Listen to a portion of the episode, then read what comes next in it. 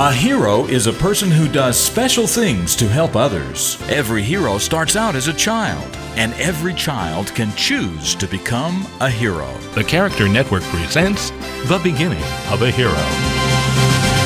Mrs. Reeves had been a teacher for a long, long time. This was going to be her last year to teach because she was finally retiring. Everybody loved Mrs. Reeves and wanted to be in her class, but one day some boys in the back of the room were being disrespectful and not paying attention to her teaching. Mrs. Reeves was in the process of explaining a math problem when the disruptions began, so she stopped and began speaking to the students as though she were speaking to her own grandchildren. Think about how you would feel, she said in a kind voice if you had worked very hard to learn something, and as you were trying to teach it, someone began acting like you're acting. The class got really quiet now.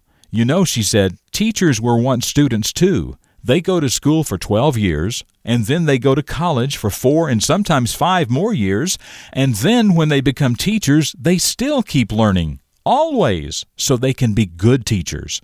Then, after they've put all that work into it and students don't listen, it's really hard to take sometimes. Teachers can get their feelings hurt too, she said. Mrs. Reeves went on to say that hurting a teacher's feelings by not paying attention and by doing things to distract others is just very hurtful behavior. Well, that's all that had to be said. Those boys in the back got the message they decided right then to start working with the teacher to help her instead of working against the teacher to hurt her. That day, they decided to become heroes instead. I'm Jim Lord. That's what I know about the beginning of these heroes, and I know that you can become a hero too.